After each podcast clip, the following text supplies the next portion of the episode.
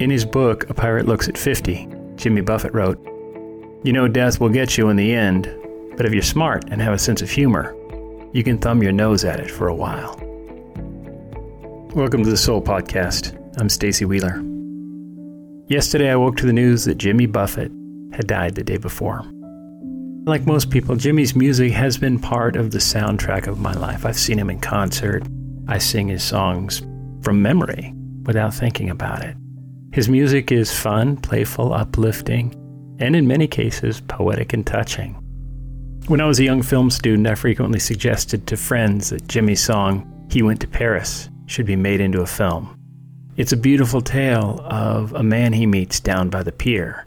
It's an old guy who's missing an eye and is hunched over and ragged, sipping a cheap beer while he fishes.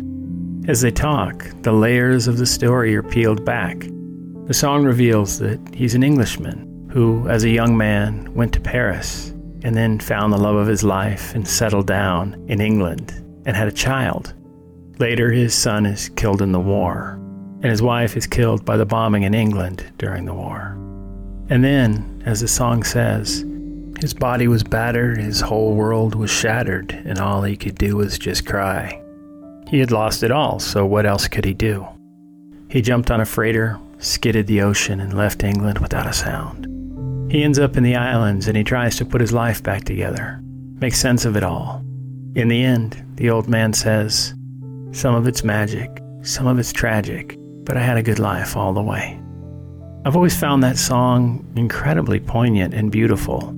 It tells the epic scope of one human journey. It's a tragic and beautiful story of an individual. It's a reminder that if you take any random person, maybe even a person whose personal appearance you may initially judge, and you dig a little deeper, you can discover the pain they've endured and what they've done to try to make their way in this life as they move forward.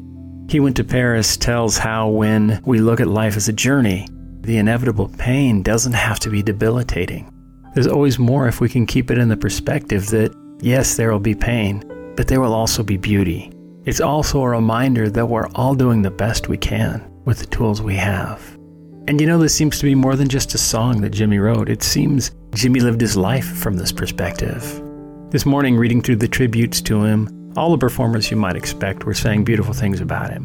But those voices were joined by mayors, authors, fans, friends, and business associates. In addition to those folks, there are also those who run nonprofit charities who had things to say.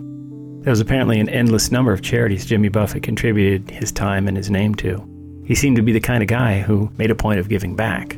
This morning, Kenny Chesney posted a video sitting on a beach chair somewhere, singing a Jimmy Buffett song to an empty beach, barely holding back the tears. He ended with a simple goodbye to his friend.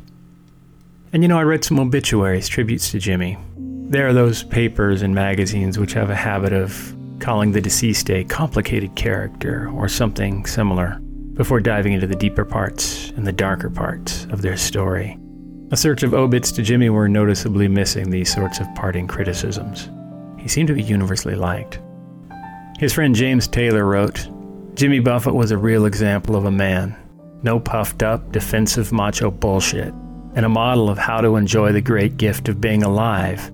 And that's what he shared so generously with us a positive attitude about being here. And I think that's what made his music enjoyable to listen to. It came through that attitude, that positive attitude about being here.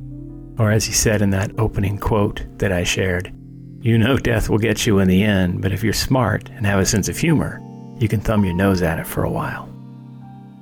Summer days in my town are generally sunny and in the mid 90s range. The last three days have been rainy, overcast, and drab. At the same time, hurricanes are messing up weather all over the country.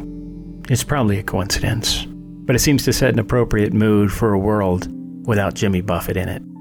Jimmy's music and way of living is a reminder to live life as though it matters. Do good things and sing happy songs. Live life from the soul and don't let it break you. Some of it's magic, some of it's tragic. And you know, with a little work, we can all have a good life all the way. Thank you for listening to the Soul Podcast. If you enjoyed what you heard, learned something new, or were just entertained, please tell your friends about the show. This is the best way for people to find the show.